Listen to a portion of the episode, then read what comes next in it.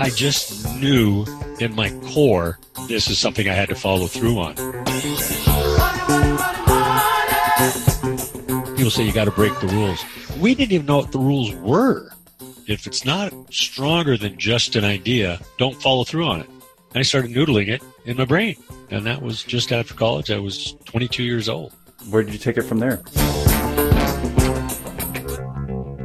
Nowhere. You know, it's a big world out there. Go explore it. Go have a little fun with it. And just take it as it comes. And it's a beautiful place.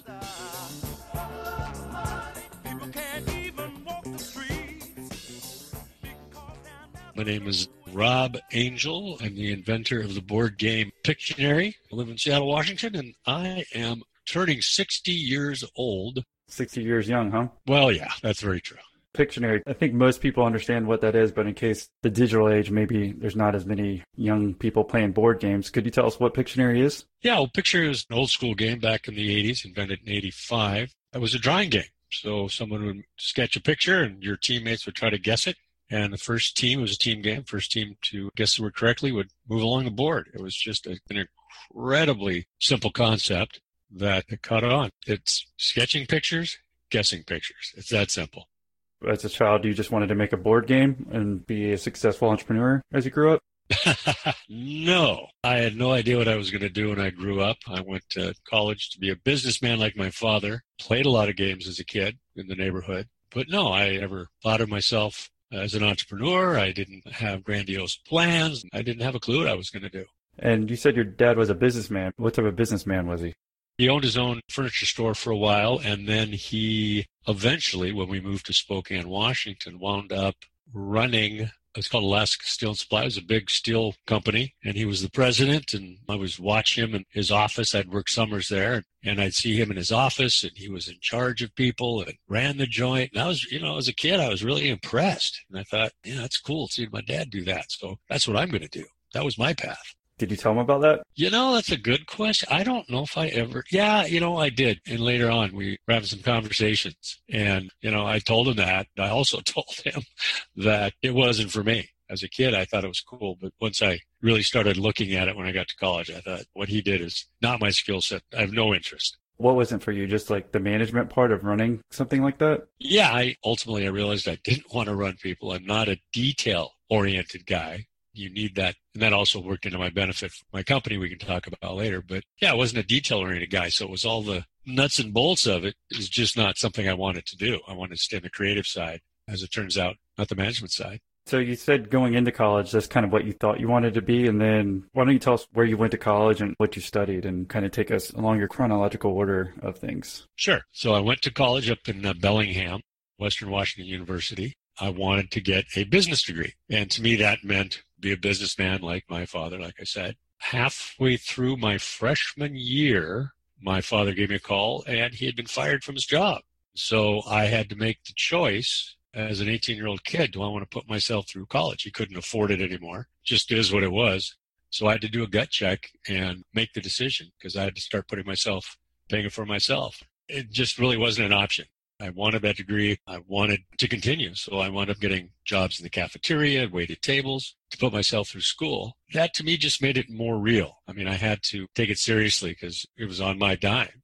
I started taking business courses and the accounting and the math and the stats courses. They just didn't really resonate, but I knew I had to do it to get my degree. There was a few projects along the way that some of the marketing classes we took for your business degree that I really, really enjoyed. I started gravitating towards the more creative parts of the business degree when I could. And then back then, they didn't have entrepreneurial degrees, but there was a few odd classes that had the word in them. And so I started taking those courses and it just, the light bulb went on. And that's what totally resonated with me, being my own boss, creating something from scratch, being in charge of my own destiny. Completely resonated with me. And that was the turning point for me at the end of college and the rest of my life. I think that's what a lot of people who are listening think about too. Like they're probably listening because they want to be able to control their own destiny. It's kind of cool. I guess at that point in your life, you figured out you wanted to do that and that you're able to work another job in order to make ends meet to go to college. How about as you graduated college, were you debt free and what did you end up doing from there? I was not debt-free. It wasn't like it is today.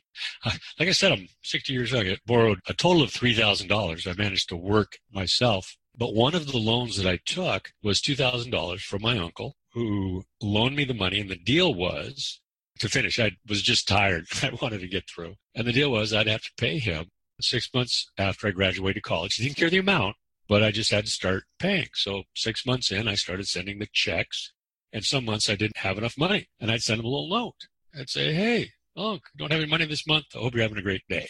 I love you, Uncle. Yeah, I love you. Thanks for helping me out here. I mean, it was really goofy stuff, but it was really important to me to pay the debt, to acknowledge the debt. And it was important for him, too. He didn't care that I didn't pay him or I didn't have any money. He only cared that I acknowledged the debt, and I did month after month after month until it was paid off. And that little story is one of the big reasons that Pictionary happened.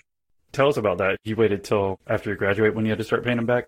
Yeah, it was six months after graduation. Okay. And then you said after that, basically when Pictionary started? No. So from graduating college, I went back to Spokane, waiting tables, really still no direction. I moved in with three buddies and we started playing, and we were all waiting tables, and we started playing the charades on paper game.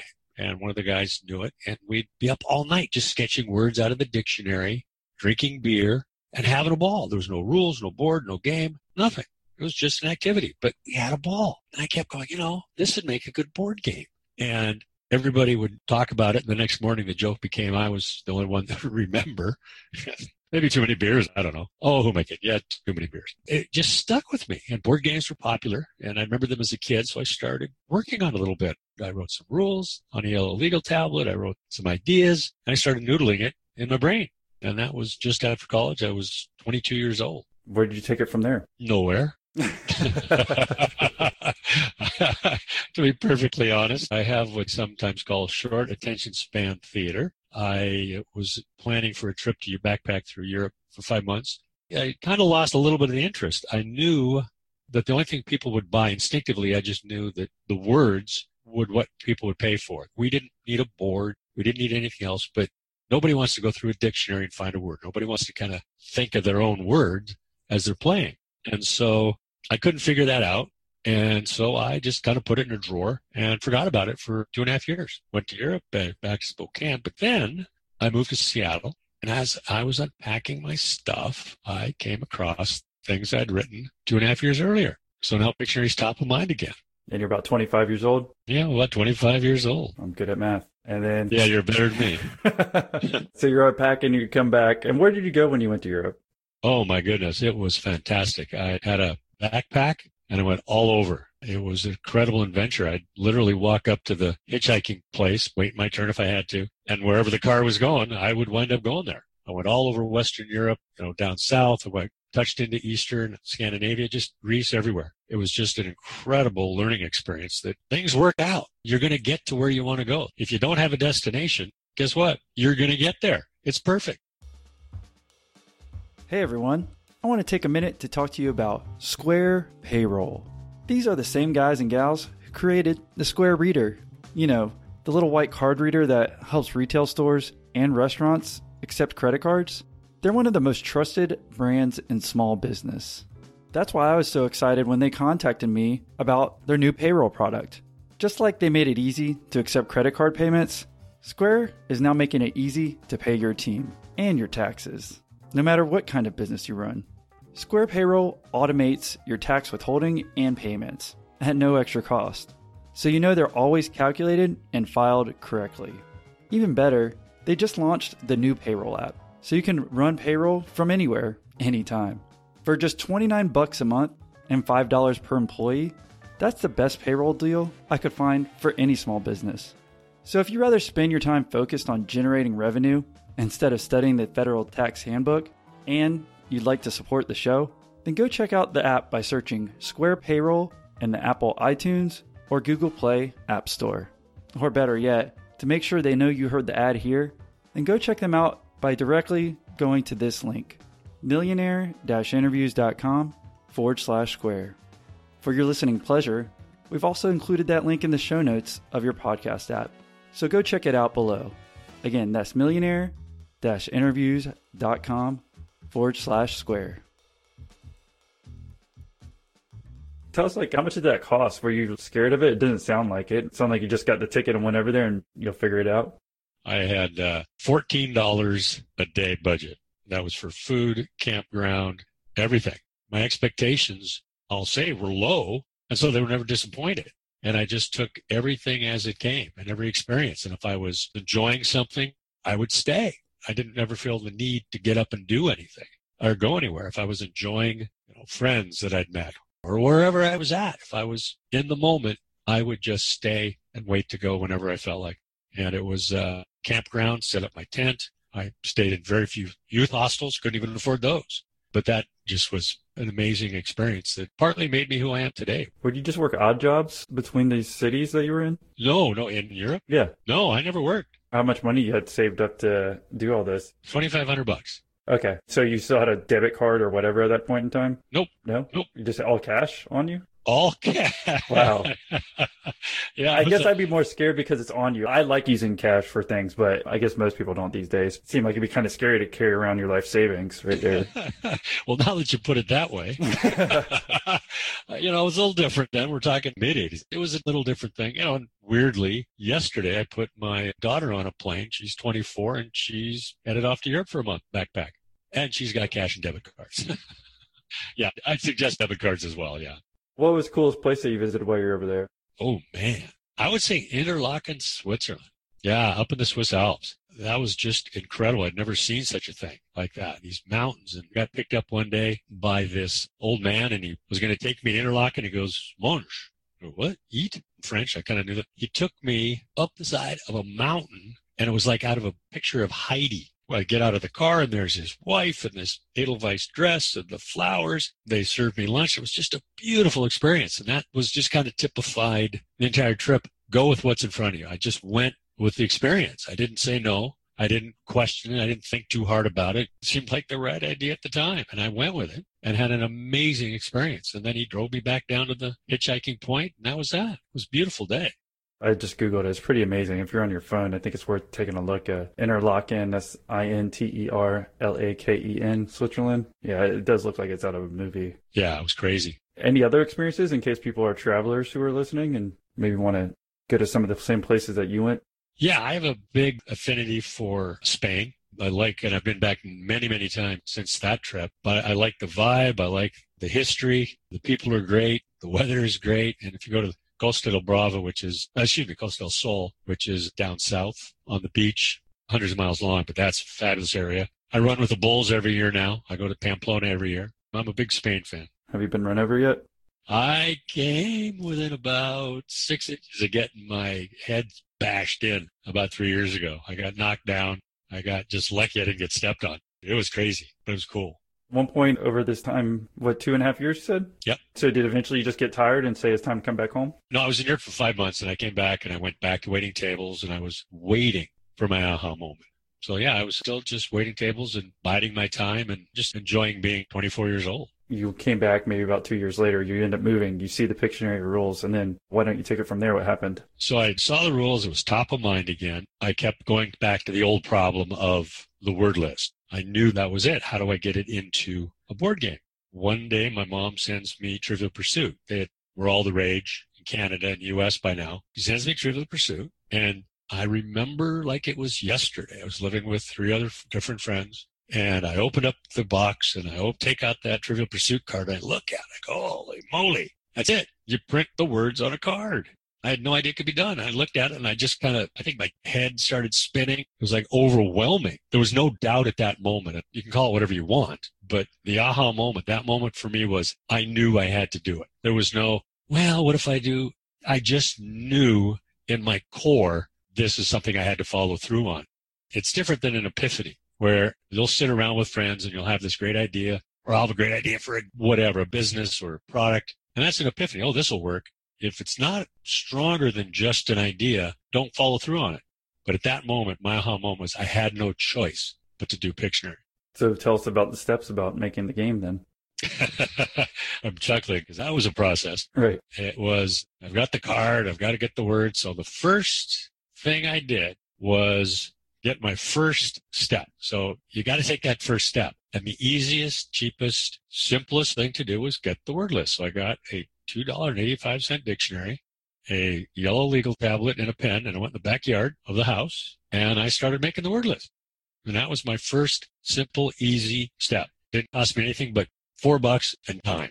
I could afford both. It was just getting started is always the hardest part. As I've said, if I had a thought at that moment when I'm in the backyard of all the steps necessary and all the things I would have had to have gone through to make Pictionary as big as it was, I probably wouldn't have started. For me, it would have been overwhelming. It's like, oh, remember I said earlier, I don't want to be a businessman, so I didn't know what I was doing. And I'm just thinking of all these, if I'd have thought of all these things, it would have been tough for me. After you write the words on there, next day you just make the board game and it's done? Oh, that'd be easy. No, no. It was, I did the word list, and then because of my not wanting to run the business, I had to first collect, as I call them, a couple of business partners. And one was a graphic artist in the restaurant I worked in. I did a play test, and to be honest, it was horrible. I'm not very good at my own game. So a graphic artist. And then I was doing a play test, and I asked one of my friends to join. And he wound up saying no.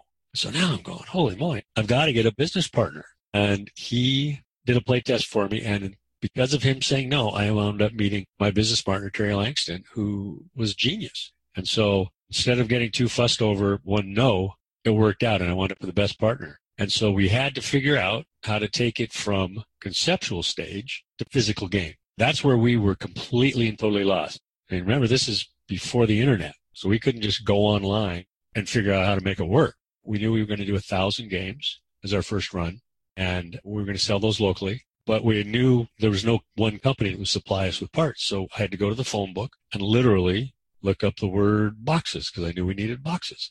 And we found a box maker, and then we needed printing, and then we went through a bunch of printers through the phone book. And it just became this giant jigsaw puzzle of trying to put everything together, uh, get all the pieces together, which we wound up with nine different companies supplying us with parts, and they were all sent to my apartment. Okay, so yeah, this was the real first step. It sounded like other than writing the words down, the next kind of business step, if you will, is thinking about everything you needed. It was the box to actually put together Pictionary to give it to people. How much did all that end up costing? It cost us, hard cost, twenty-two dollars. When we were doing it, there were so many moving parts that Terry was taking care of. We had no idea what it was going to cost. We had set our wholesale price at fifteen dollars. And it cost you twenty-two dollars per? Yeah. So that's an issue? Yeah. It was a, now you're good at numbers. Do the math for me here. I think you might be losing money. We were losing seven bucks a game, but our competition, Trivial Pursuit, was selling for thirty, and we had to compete. That dictated our wholesale price. It was fuzzy math at best, but we had no choice. So you actually did sell them for that price and lost money on this first fifty? We did. It was, if we tried to make money on that first run, the games would have been selling for forty-five bucks or whatever it was, which is about one hundred eight. We figured out the math, which would be one hundred eight dollars in today's money. We just couldn't do it. We just had to have faith that we would be able to produce more games in numbers and quantity and bring our production costs down per game. And how many were there in that first batch? one thousand. Okay, dang. Yeah. So you made a thousand of them. Your business partner had the money. He had maybe like thirty K or something he put in? No, that was what I said earlier about my uncle. Because I was, as he called me, a man of my word, when we realized our initial investment after a lot of conversation was thirty-five thousand dollars. That would cover manufacturing costs, whatever that would be, but nothing for salaries. Everything went strictly into the business, so we needed thirty-five. We went the family and friends route for the three partners. The only person we knew, I knew, that had that kind of money was my uncle. And so we took a meeting, and he had no idea what we were talking about. It was like, Terry and I had this meeting, and he doesn't understand the game, even though I was trying. My selling skills weren't awesome at this moment, let's be honest. I was learning as we were going. He has no clue, but he said, hey, you know, I want to help my nephew. You showed your man your word, and he wrote us the check. It was brilliant, but it's not just because he felt sorry for me. I worked for that. Yeah, he saw it as an investment. Like you said, it wasn't just like a blank check for no reason. What was your uncle's name, since we keep referring to him? Uncle Jerome. Jerome. Yes. Uncle Jerome helped us out with the first investment. And what happened after that, after you went and lost money on selling these first one thousand? I think the bigger point is we sold those first one thousand. Oh, that's good. Okay, yeah. I didn't even know if you were able to sell one thousand. So you sold out the first one thousand? Yeah. As we say, we said our naivete in the business worked to our advantage completely. People say you got to break the rules. We didn't even know what the rules were. I've never sold a game. I've never seen a game. It was goofy, but it was amazing. So we'd made our decisions on three guiding principles. One was we went with our instincts. We had imperfect knowledge. We didn't know how to sell. We didn't know how to market. We didn't know how to cost the game. We didn't know what the best stores were to sell. So we just went with our instincts from the beginning, and it worked out perfectly for us. The other one was no ego. Every decision, and it kind of dovetails into number three as well, is every decision that we made was based on Pictionary, not based on our egos, not based on how you felt that day. But if we made every decision, that was for the benefit of the game. So when we got in arguments, we'd be fighting for the game, not each other. Describe that a little bit more, if you don't mind. Yeah, there's a classic example of that when, and my two business partners, keep in mind, we didn't know each other. We were learning about each other. We had this shared sense of we're doing something here. Let's see where we can take this. There was no grandiose plan to sell all these games. Our intention was just to sell and make a really good game. That was it. And that bonded us, and that kept us together. But it was a shared sense of purpose for that. And that, for us, as a small startup with only three principles, it was key. Again, back to, to like the ego versus the Pictionary. Can you give, describe like one argument where you can tell us as an example where you fought for Pictionary? So Gary was a graphic artist. We did wind up doing extra press runs, bigger runs, and we'd go for a press check, which is where one of us would go to the manufacturer to make sure it was printed to our specifications. Gary couldn't go because he was working somewhere else. And so we sent Terry. He was the one that could take the time. Well, he's, you know, button-down business guy. This is a bad idea. So we send him. The games come back. We're looking at them. And these look great. And all of a sudden, Gary goes absolutely crazy. Gary designed the board with blue box with a salmon lettering. When they came back, they were blue with white lettering. And Gary went epileptic. He's, I can imagine. Oh, no, you can't. You have no idea. He went absolutely he's screaming and yelling, and then I'm watching this whole thing, and I look at it, Terry, oh, gosh, something's happened. Says to Gary, I changed the color. He's looking at him like, are you nuts? This is my game. I designed this. And Terry says, well, I think the white looks better. It pops. It just shows the name Pictionary better. And Gary's going, U S O B, I spent hours, and I did it perfectly, and I picked the colors, and I did all these things. And Terry says, Gary, look at the box. Take your ego out of this and look at the box. You know, Gary takes a couple of deep breaths, looks at the box, ten minutes, he's calming down. And he goes, you know what? It does look better. The lettering is going to now be white. And that was it. That was the end of the conversation. That was the end of the fight, end of everything. So he took his ego out of the decision and said, yeah, okay, let's move on. Moving on, why don't you move us down the timeline of after selling this first thousand, what happened next? Well, we sold the first thousand, and then we had... Which, congratulations, by the way. Excuse me? Congratulations, by the way. The hardest part is making sure, because at first you said your first test run didn't go very well. Well, I mean, this gets back to we didn't know what we were doing. My selling strategy was unique, shall we say. I figured if retail outlets sold anything, you might as well be selling Pictionary, not just toy and game stores. I went to furniture stores, bookstores, department stores, knickknack stores. Anybody, if you sold something. Okay, so yeah, after all doing that, what happened? So then we went back and we found a manufacturer to do ten thousand as our next run. We borrowed a little more money from uh, Uncle Jerome, and those were eight dollars and sixty cents per game, not twenty-two, because they wow. that was because you did so much, so many more, so many more. Plus, they did them start to finish. Okay, so that seems like a big upgrade as far as ease for you too, versus having what eight companies to put it together. You have one. Oh yeah, it changed everything. And it's a third of the price. That was a finger-crossing moment. What is it going to be? Yeah. And so it came, where did y'all celebrate when you found out it was only going to be about eight bucks? Yeah, we had about thirty, forty seconds. Now we can make some money and we can at least keep in business. And then we just went right back to work. Well, just continue. One of your guys had a side job, it sounded like. Did you and your other partner as well? Yeah, until we were almost through selling that first thousand in the fall of eighty-five. We launched in May thirtieth of eighty-five. Until fall, we all were working full-time jobs. I was working full-time at the restaurant, as was Gary. He was actually working somewhere else. So, yeah, we all kept our jobs because we couldn't afford to take money out for salaries. After you sold those first thousand, did y'all stop your other jobs? And once you started doing these ten thousand and got extra money from your uncle? No, we still kept the money in the company. I finally quit. I was the first one, and I made the princely sum of five hundred dollars a month. Getting paid big time. Oh, man, I was rolling in it. So tell us how you sold these next ten thousand then. By the time we sold the one thousand, a lot of companies were reordering. We sold our first one thousand, and we were done. By July, we were already out of games because we were hustling, hustling, hustling. And so with the ten thousand, a lot of the stores that were ordering in Seattle were now reordering because we were promoting. It just caught on but we kept everything local. We sold a few odd stores outside of Seattle periodically, but we kept everything within Seattle so we could control the marketing, control inventory, we control everything about the product. And when you're doing this, I'm just trying to think, these orders coming in, are you putting in computer or like how are you keeping these in now that these people are reordering? I'm sorry, I keep chuckling because I'm going back to, no, everything was handwritten. And we had reams and reams of paper. There was, I think, Lotus one, two, three. I mean, Terry, eventually, once we got past nineteen eighty-five, was able to start doing some of it, but no. So this was still all paper? All paper. We were able to print out some forms, but no, I'd go into the store to get an order, and it was on an order pad. You know, I'd literally have to write it out, and we'd do a new word list. It wasn't a computer. There was fifty thousand sheets of paper around the office. It was crazy. Killed too many trees, I'm telling you. Especially making the game, too. So then from there, did you just sell to your first ten thousand right away? I mean, how long did this take? You know, almost. After we sold that one thousand, we got an account at Nordstrom's, and that was a huge, huge feather in our cap, and it just started taking off. So we sold through eighty-six hundred games that first year, almost exclusively in Seattle.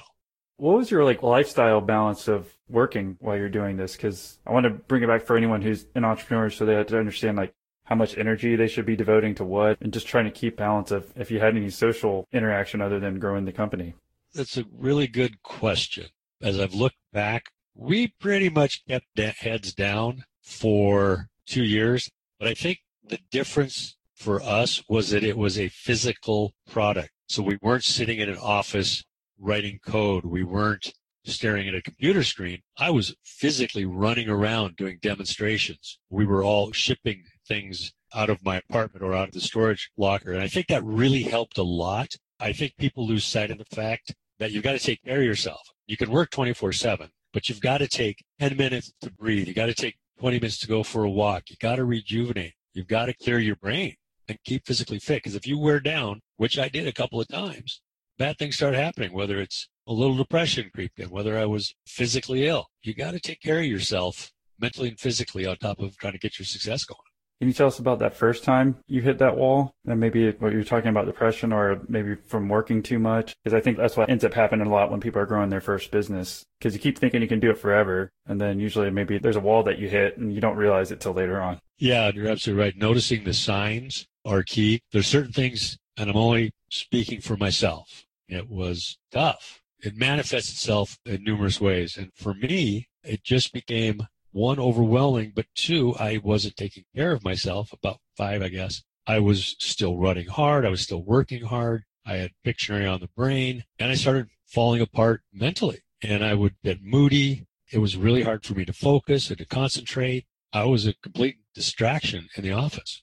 I mean, how so? I would start taking things personally. So we get in fights. When I say fights, from a business standpoint, they were positive because we took our ego out. However, when we started getting in fights, at this point, I was taking things personally, and I was fighting personally, and it just became untenable. And it just was a negative drain on the partners in the business. I lost my creativity. I wasn't paying attention. I would not show up in the office. It is what it is. I mean, I can just sharing my experience, and I'm not going to hide it, and I'm not going to say it didn't happen. Yeah, no, I appreciate that and keeping it real, because it's really bullshit when a lot of people think that everything was perfect the whole time, right? And that these things don't happen, because I think they happen to everybody. I mean, it's happened to me. If you're growing a business that you get so focused in on it, you don't think about these other things until you kind of look back and figure it out. Yeah, you don't. Well, as you say, you don't notice them when they're going on, but certainly during all this fiasco, we did. My partners did, and they were very supportive. Well, after a few arguments, they said, well, why don't you go take a little time out? Right. You know. Go in the corner. Go around the corner, you know, get your head on straight, and when you're ready, come back. I was blessed to have really, really supportive partners and self-preservation on their part.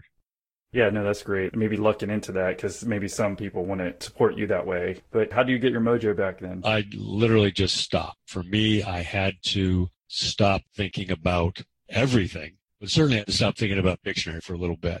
I wasn't doing anything anyway. I wasn't being creative. I wasn't supportive. I wasn't contributing anything. So for me, it was doing a little golf, doing some, I didn't meditate, but doing some breathing and just clearing my mind, focusing on a wife by then and, you know, focusing on that and just relaxing and chilling. And that rejuvenated me. Got some hobbies. The distractions became really important for me. I would handle it differently now than I did then, but it worked at the time for sure. You're saying you met your wife at the time. Did she notice this as well when this was going on? It was a little hard not to.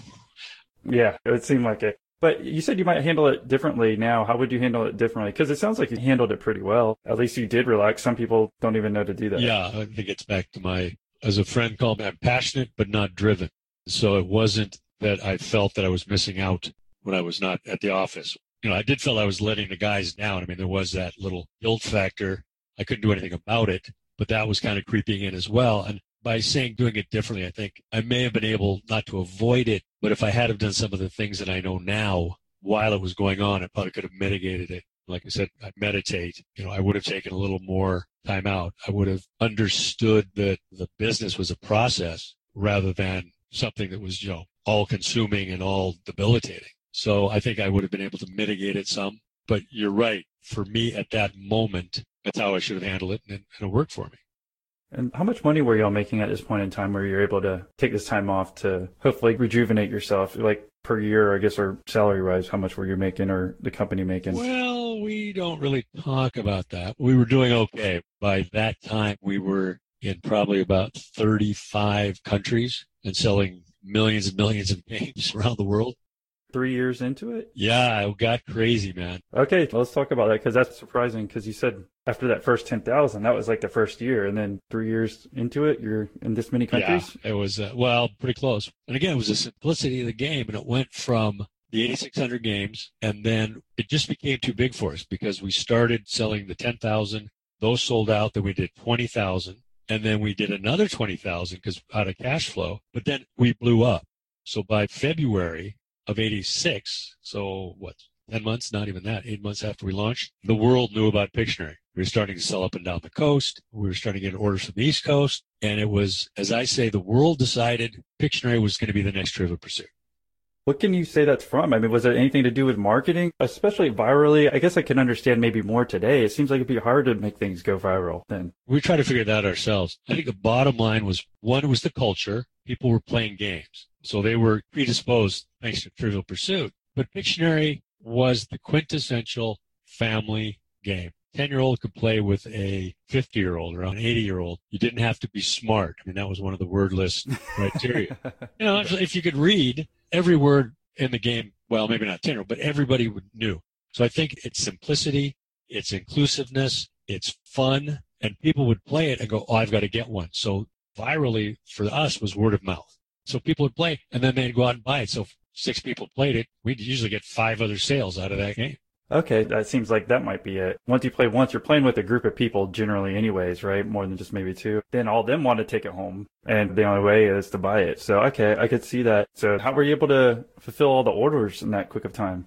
We had to make a decision to license. We had a national sales manager at that point who was helping, and we had to license the game. We just couldn't afford to do it. So we went to all the major game companies, came to us, and long, long process, long story. But we wound up licensing to a joint venture who did, as I say, the heavy lifting, manufacturing, marketing, distribution, sales, and we collected a royalty. That was the only way we could have gone as big as we did. Yeah, because it seemed near impossible. That's why I was like so shocked. Maybe three years in, you're able to get that far. Do you want to tell us about licensing and like how you made sure you did it right? Because that seems like an endeavor in itself that if maybe if you did it wrong, maybe you're scared they're going to steal your game or something. Yeah, it was without question the biggest decision we'd ever make. And it goes back to one of our principles, take care of Pictionary. There was three major companies at the time that could afford us, if you will. And what three were they? Well, it turned into be the joint venture, Hasbro, Mattel, another band called Worlds of Wonder. They had Laser Tag and Teddy Ruxpin. And so they all came to us and wanted to license. We didn't even have to go search it out. The joke became all anybody would sell in Seattle from the game stores was Pictionary. So we got their attention. So we decided to license. And after a couple of conversations, we realized that they wanted to put their stamp on the game. So before we licensed, they wanted to change a little bit of the graphics. They thought some of the words weren't good enough. They thought this marketing plan would work. So we realized everybody has their own agenda. It's not our agenda. We know what's good for Pictionary, what's good for us. So when we had, ultimately we had a deal with Hasbro, biggest game company in the world, great royalty rate. It was going to be brilliant. Contract came, no guarantee marketing spend, no guaranteed sales, no guarantees they weren't going to change the product. So we said no. Have you ever read four books in one day? And no, children's books don't count. With Blinkist, you can get the key insights of the best nonfiction books in less than fifteen minutes. So that's more like fifty books in a day. Blinkist is the only app that takes thousands of best-selling nonfiction books and distills them down to their most impactful elements, so you can read or listen to them in under fifteen minutes, all on your phone.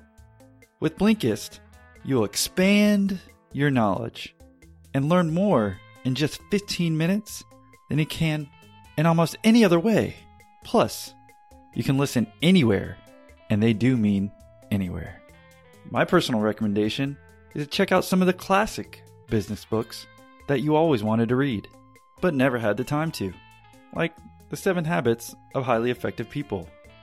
Blinkist is constantly curating and adding new titles from best of lists, so you're always getting powerful ideas in a made-for-mobile format. five million people are using Blinkist to expand their minds fifteen minutes at a time. Right now, for a limited time, Blinkist has a special offer just for our audience. Go to Blinkist.com slash millionaire to start your free seven-day trial. That's Blinkist, spelled B L I N K I S T. Blinkist.com slash millionaire to start your seven-day free trial, and you can cancel at any time. Blinkist.com slash millionaire. And I think it's important what you notice, because this might be that first turning point. I feel like when you're younger, you think everyone's rooting for you, business-wise or not, but you realize that everyone does have their own agenda. It sounded like maybe you had a good attorney helping you with this to figure this out, or did y'all realize all these things in the contract that came back weren't aligned with y'all? It was us. I mean, Andy, our attorney, was definitely part of the discussion without question. But no, we knew, I'll say again instinctively, that if we turned it over, we still would have made really good money. However, they could have lost focus. So we knew that we had to protect it. It just, by then we were, you know, eight, ten months in plus the creation part. So we knew what we had to do. And it was tough. Turn it down, Bradley. Nobody does that. And when you're doing that, your thought process was that, hey, maybe they're just kind of taking this game and not going to put as much love into it as y'all would have, and maybe try to promote their other games, and maybe just trying to get your game maybe more off the market than necessarily promoting it as much as y'all would? No, we were sure they would have promoted it as long as it was being successful. But as soon as another game came out that they were making more money on, they would have lost focus. They didn't want anything in the contract that would tie them to have to continue to push Pictionary. We put in sales guarantees as well. If they didn't do a certain amount, we'd get the game back. So we needed them to stay focused. Do you have any suggestions for anyone who's going to get an attorney or someone to help with this before they get started? Figure out what you need and then make some phone calls. If you don't have anybody that can recommend somebody, recommendations are always the best.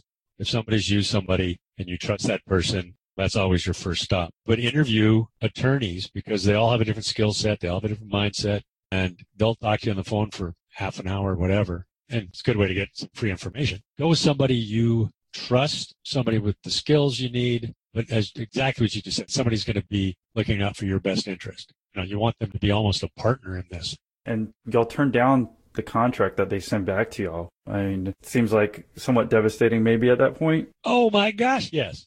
No plan B. Terry and I were like looking at each other red-faced when we hung up on them. And again, one of those moments you remember. We're in our attorney Andy's office, and we push the button, click, no deal. We are like, you know, red, nauseous, and we have no plan B. And so this was not a good moment. And how old were you at this point? twenty-six. Yeah, so you're in the attorney's office. Y'all are both calling him. Y'all are basically pissed off at the contract they send y'all. I guess your attorney knows that y'all are not going to be happy about it as well, right? Because y'all have already read the language. Or are they telling you it over the phone? They already told us, and we were on the phone, the infamous line, you know, you don't have the guarantees in there, you don't have this, and we need this in the contract. And it's quiet for a second. And all of a sudden, at the other end of the line, this voice says, we're Hasbro. You're going to have to trust us. And you say? I said, the only people I trust in the world are the three other guys sitting in this room with me. Goodbye.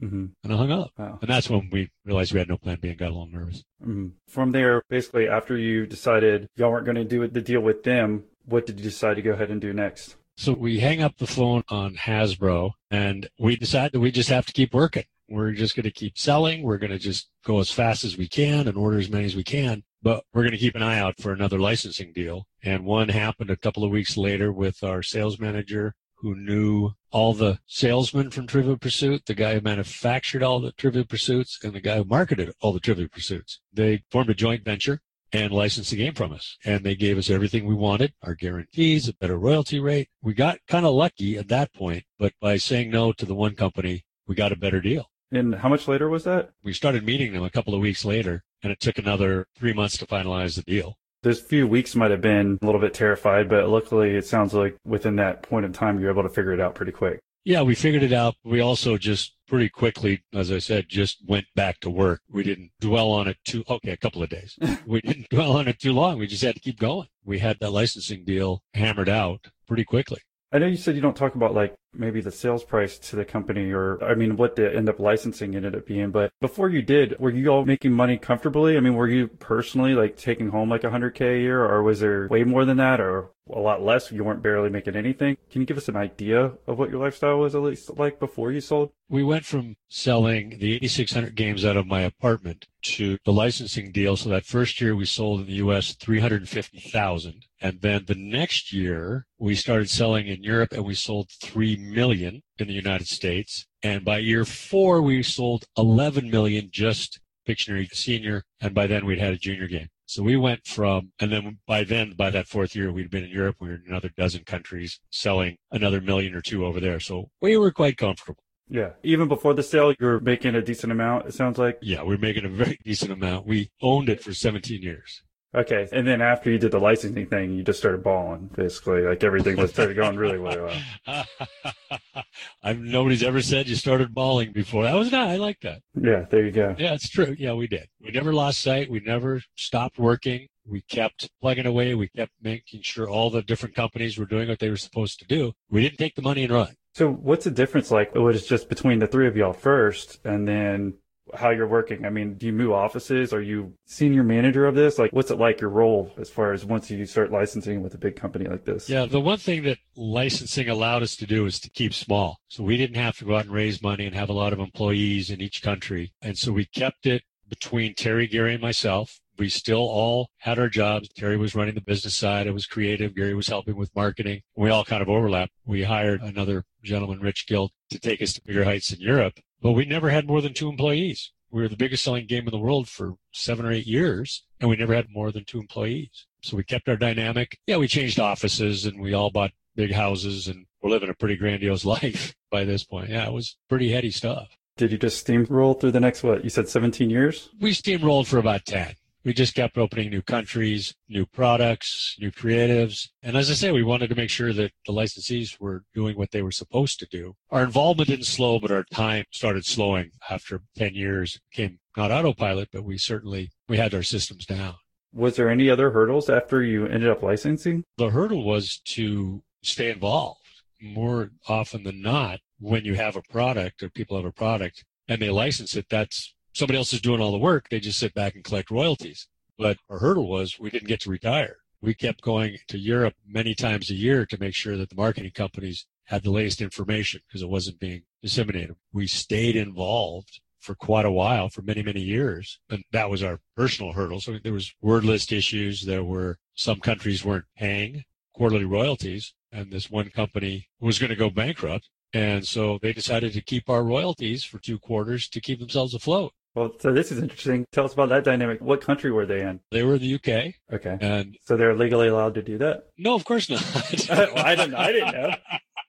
I thought it was going to be a sketchier country or something. Honestly, well, so. It was just the situation when the royalty didn't show up the first time. Of course, pounding tables and phone calls and screaming and da da da da da. And they managed to put us off for another quarter. So by the time the second royalty didn't show up, payment didn't show up. I was like, fellas, we got a problem. How'd they ended up eventually paying? No, we cut a deal. We had to bite the bullet and take a lesser amount, negotiated amount, so they would stay in business. If they went bankrupt, we'd lose everything. Well, we negotiated a deal, and they still went bankrupt and never paid us. So we lost a lot of money out of that deal. We wound up going with another company, of course, but that one hurt. No, it sounds like it, especially if it was the U K, because it must have, because it's a pretty big population, right? They were big numbers, and we were getting paid back then in pounds. So instead of our normal royalty rate, is basically a double the royalty rate because the exchange rate was so good. Damn. That's something to think about too. Maybe if we're lucky enough to have a product that goes like that. Is there any other suggestions that you have if you're licensing your product, what you've learned over this time for someone if they were wanting to do that? Like I said, you have to do what's right for your product.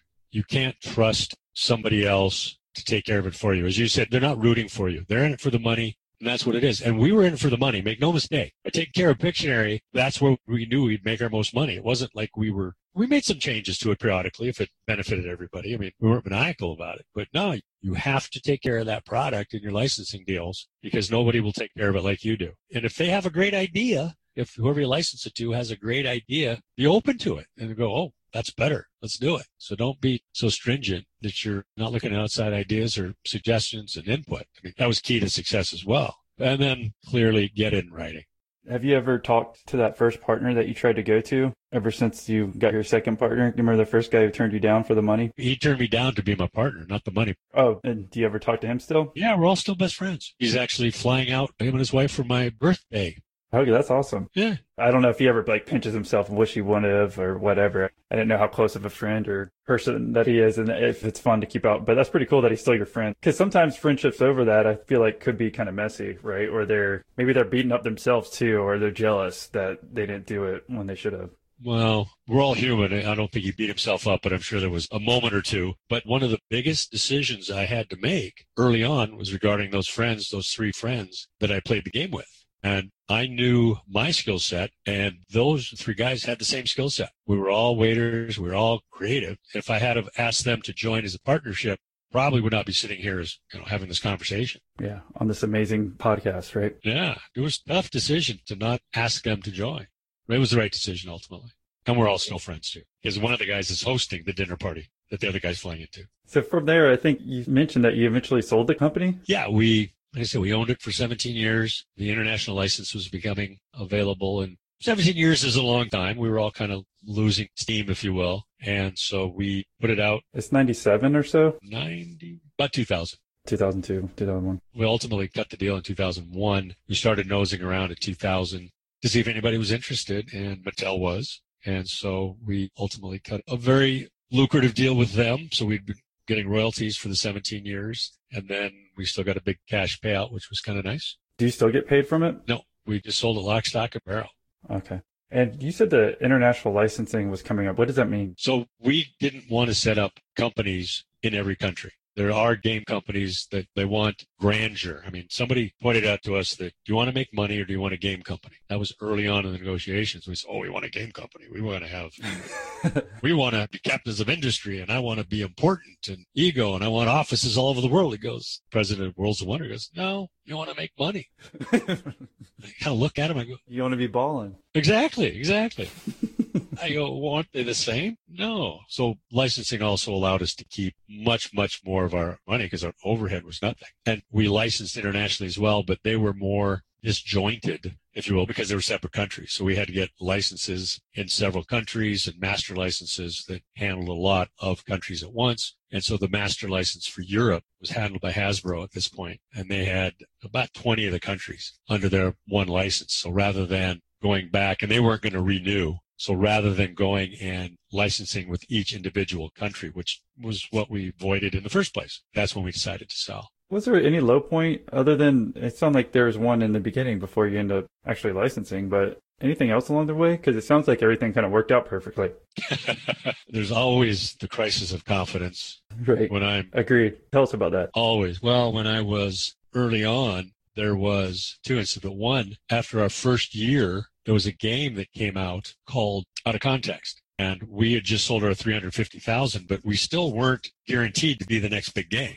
And this gentleman came out with Out of Context, and it was starting to sell, and they were getting really big numbers out of Europe and out of the United States. And I was absolutely terrified that we were going to get swallowed by these guys. We were going to miss out. And there was quite a while there, many months, until the numbers came in that I was convinced we were done. You know, I kept pounding the table. We got to sell more. We got to do more. And, you know, everybody kept telling us, you know, they know what they're doing. I didn't believe them, but it worked out. But those were a rough period. Hopefully going on a positive note out, obviously it sounds selling, everything went pretty well. That happened in two thousand one. What have you been up to since? I was blessed with the commodity after we sold of time. I decided I loved Pictionary, but I didn't love the game business. So I was fortunate enough to be home for my kids. I traveled, I mentored, I invented a few other things. I make wine in Argentina. I was just enjoying my life while giving back, a lot of philanthropy. And that was a great run. And I had more fun than I knew what to do with.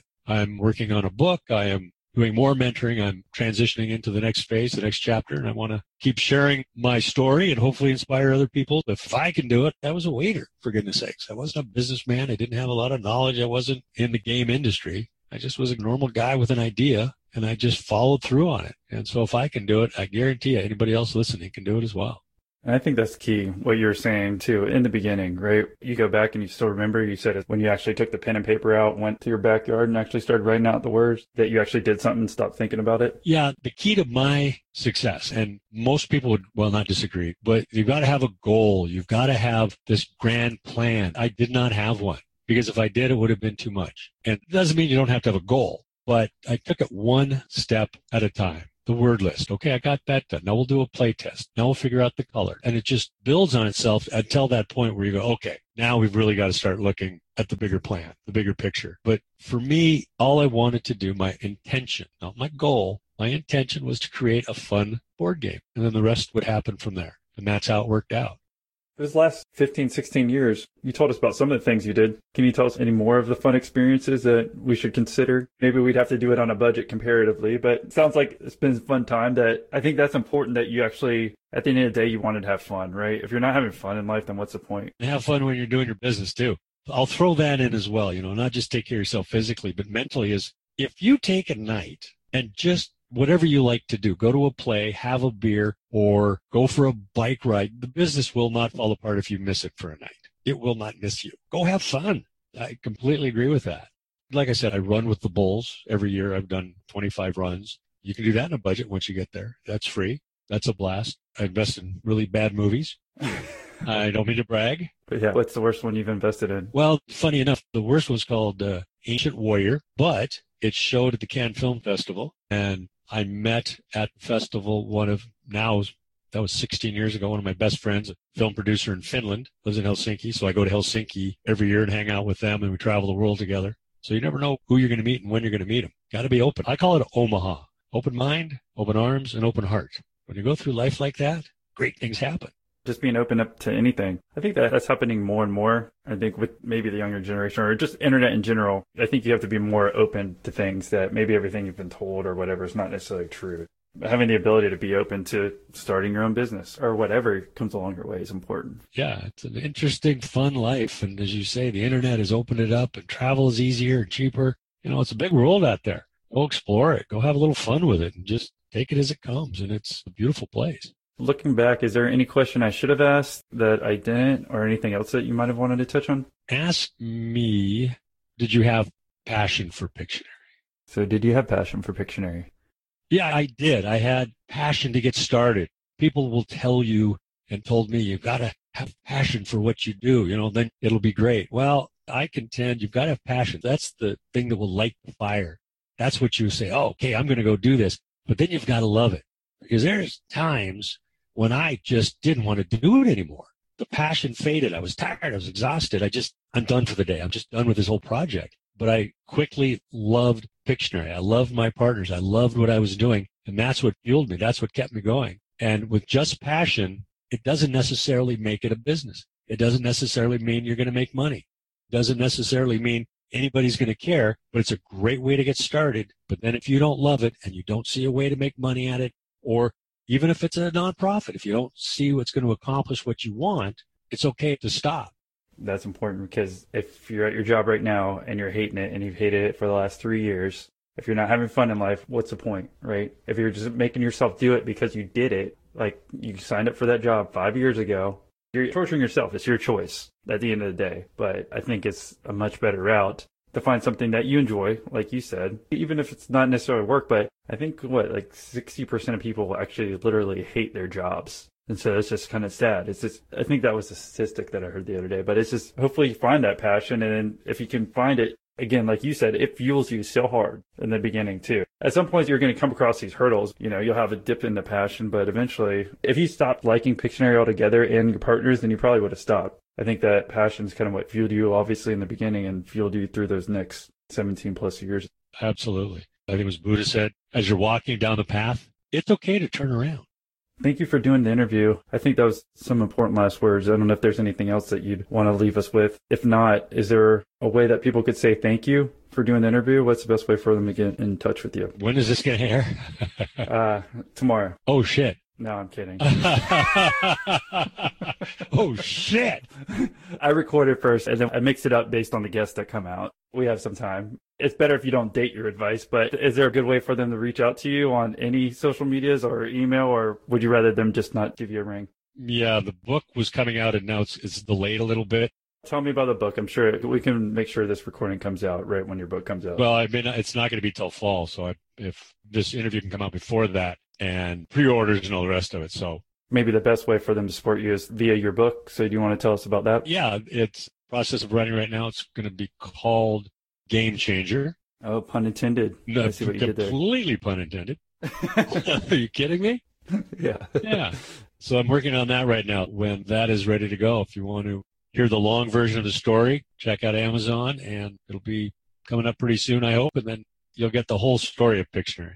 We'll put the link in the show notes, and it's called Game Changer. And is it by yourself? Uh, well, I'm hiring a new writer like the next week. This is why, this is why it's delayed. This is why it's delayed, and I but I know you know I've got all the information, but it's I literally before you and I set this up, I had the book was done, and then about a week ago, I decided I didn't like the manuscript.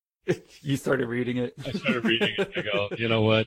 But I know what I want, and I got some really good people working with me. When it comes out, it'll be really good. And it's funny enough that it's written.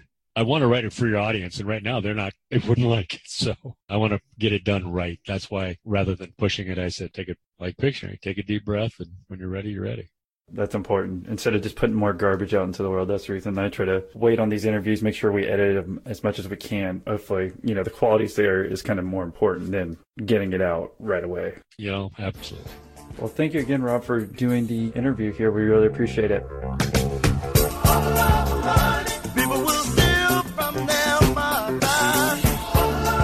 Hope you enjoyed this episode. If you want more product-based interviews, then consider these episodes. Episode seventy-five with John of Sticker Giant. Episode seventy-three with Steven of Tower Paddleboards. Episode sixty-seven with Jamie Price of Great and Beer. Episode sixty-three with Doctor Dan Cohen of Breathe Right Strips. Try episode sixty-one with Andrew of Agora Northwest Coffee Systems. Episode fifty-eight with Alijo of Blue Smart Luggage, a Y Combinator company. Episode fifty-six with Corey Tall of Climate Sleeping Bags. We'll try episode fifty-four with Mike Otis, where he talks about running a family door company for twenty years. Or episode fifty-two with Chris White of Shinesty Clothing. And episode forty-nine with Josh Sherman of Yeah Nice Beanies. Thanks again for listening, and don't forget we're a virtual family here at Millionaire Interviews. That means you, the listener, the guest, the editors, and the hosts. And so don't forget our... Hell, it's a family model. Are you ready, Jerry? I'm ready. Just want to make sure you're ready, brother. Here it is. Share the podcast.